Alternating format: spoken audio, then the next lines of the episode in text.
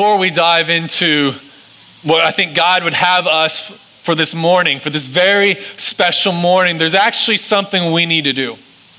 You see, all this came together because of a vision, because of tireless work, long hours, blood, sweat, and tears. There are many men and women who have poured so much into this space so that we can be in this crowded room right now, who saw this building as a dump and saw the potential of what it could be. And they deserve our recognition. One man, actually, above all, he's going to be annoyed that I'm doing this, but he's deserving of it. For he has carried this on his back more than anyone else. He has been our Nehemiah through this experience. And, and I don't want to just a round of applause. We need a standing ovation. So if you would please turn to Dave Ellich and give him the honor he deserves.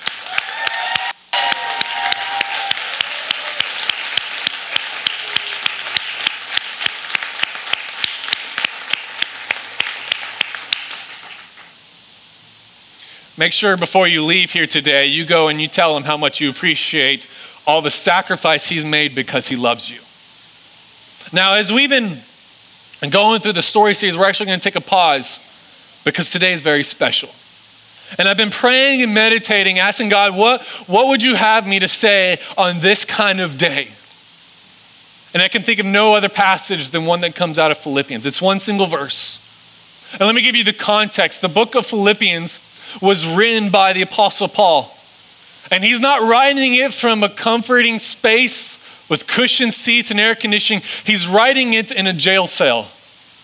And he's writing this letter. It's one of the last words he's ever going to say to anybody. And he wants to encourage this special church known as the Church of Philippi. He wants them to know how much he loves them, but more importantly, how much he loves Jesus and wants to see Jesus be formed in them. He wants to see them come to love the same Jesus that has changed his life. And so, as he knows that he is awaiting a death sentence, he writes this goodbye letter for their strength and encouragement for the days ahead when they don't have Paul with them. And I look at this and I think this is a perfect word for today, one single verse. And so as I stop to read, I want you to picture in your mind Paul 2,000 years ago in a jail cell, a first century jail cell, writing this letter. And instead of hearing it to the Philippians, I want you to hear it to the Bluffians. It goes like this Philippians chapter 1, verse 6. I am sure of this, that he who began a good work in you will bring it to completion at the day of Jesus Christ. Let me read that again because this is a powerful verse. And I want you to remember, he's about to die. And they're wondering, how do we go on? Here, here, here's how it goes I am sure of this, that he who began a good work in you will bring it to completion at the day of Jesus Christ. It's comforting to know that the work of Christ is never done. That Christ is going forward, He is continuing to change lives. Many of you have experienced that for yourself. Many of you are able to look back on your history and you can say, This was the defining moment where my life changed because Jesus entered into the scene. And we celebrate that. And because Christ is not done with his work, neither is the church. Neither are we. Just because we're in this space does not mean that the Bluff Church is an ending. This is a new beginning because the mission that God has for us to spread hope and cheer and the joy of Jesus Christ is still needed in this community. Amen? Right. We are not done because our Christ is not done. And so today we gather to celebrate. And let me be very specific on what we're celebrating. This is going to sound kind of shocking to you, but we're not celebrating the fact that we're in a new building. We're not celebrating the fact that now we get a new worship experience. These are merely signposts to the greater celebration that we have week after week, and that's that Jesus Christ lives. Amen. That is who we are, and that is who we will be in this place. That is not changing just because we're in here. If anything, we have a greater passion to share the love of Jesus because Christ is not done working. And He has called us to a great work. This is not the end of the Bluff Church, this is merely a new beginning.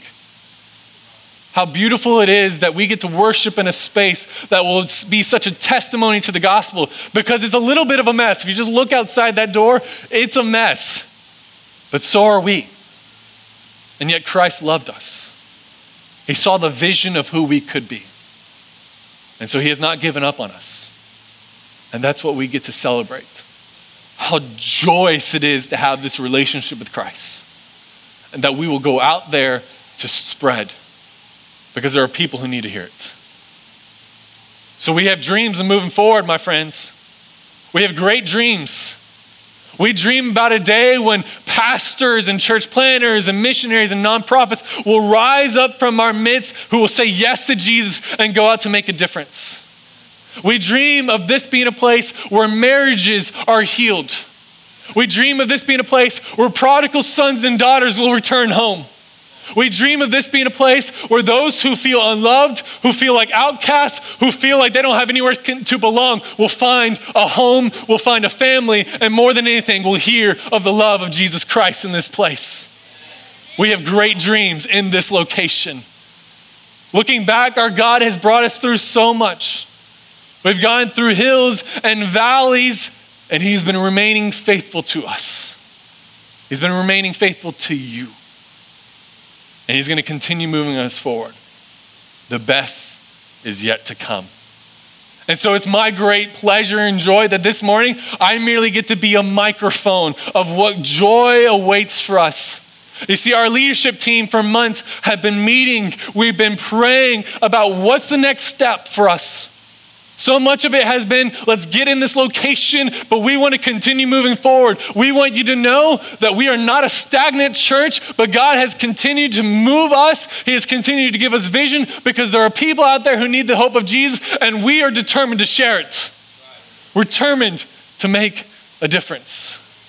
So it's my great joy this morning to share with you just a few things that we believe that God is calling us to be faithful to step into, to give, to serve to be who we are meant to be. So, in the next three to five years, there's a lot that's going to be changing in this church.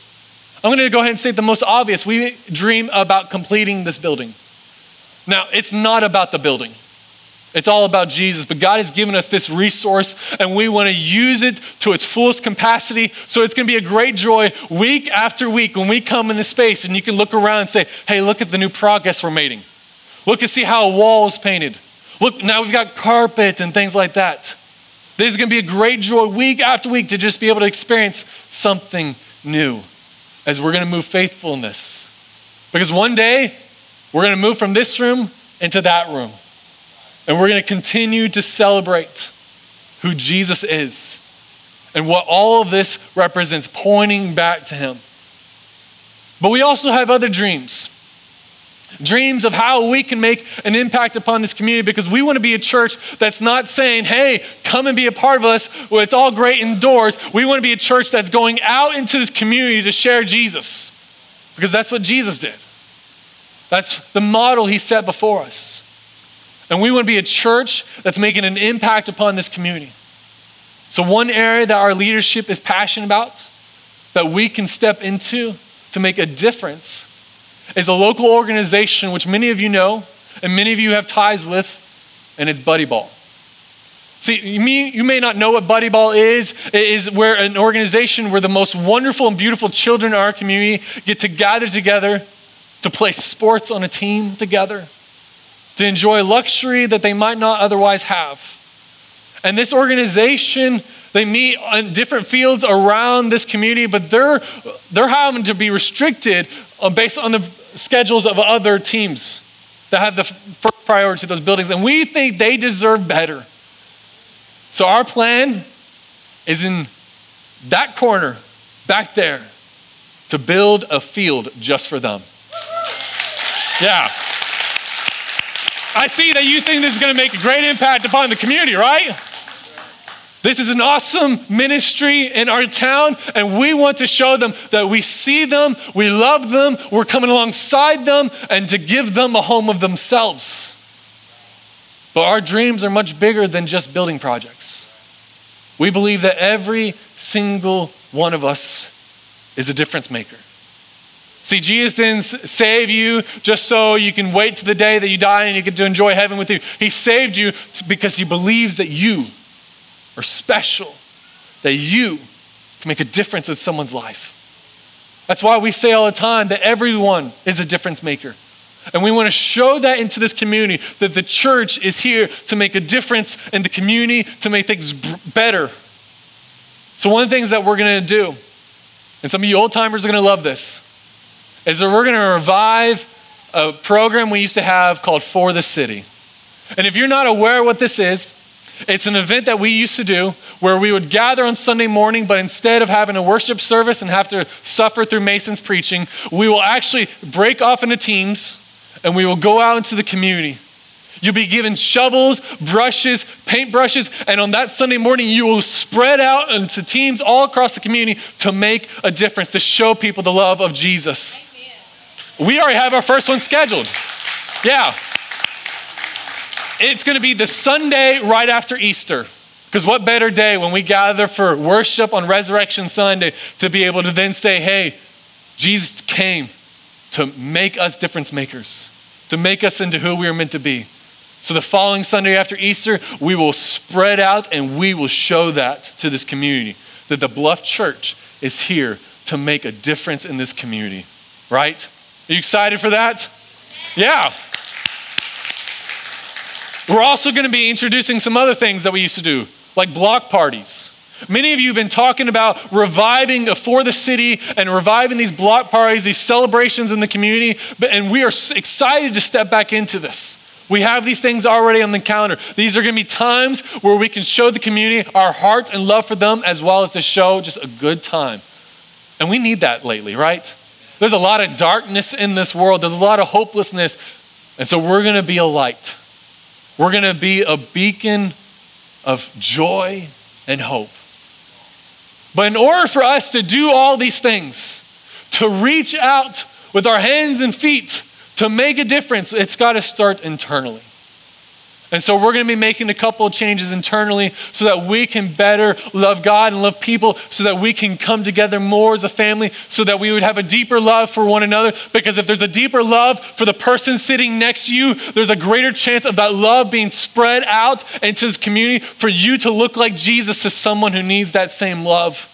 And so we're going to be adding a couple things. And I'm going to start with the one that's happening immediately. As of today, we have a new director of youth ministries, and that's our own Andy Luke. Yeah.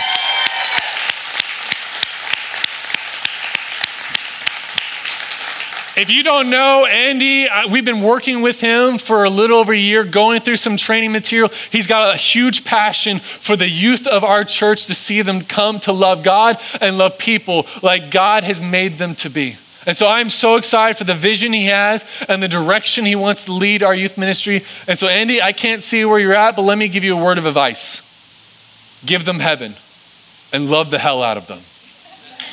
Yeah. Another thing that we're adding is something that we've never had the luxury to be able to do. And I'm so excited for this. But for the first Wednesday of every month, we're going to have a church meal.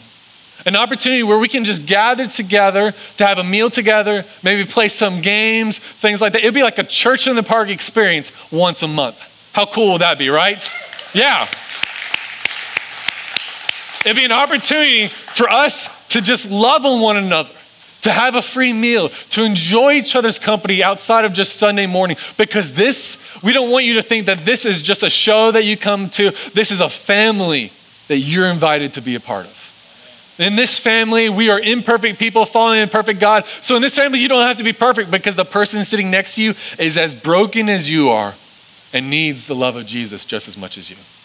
And so for the first Wednesday of every month, we will gather together. It might be sometimes in here, it might be at a park and other locations, but it's going to be an opportunity for us to come together and be a family. We're going to be adding more things as well. Like in the spring, we're going to be introducing some new classes, new opportunities, all to get us to be who God has always made us to be. My friends, the best is yet to come.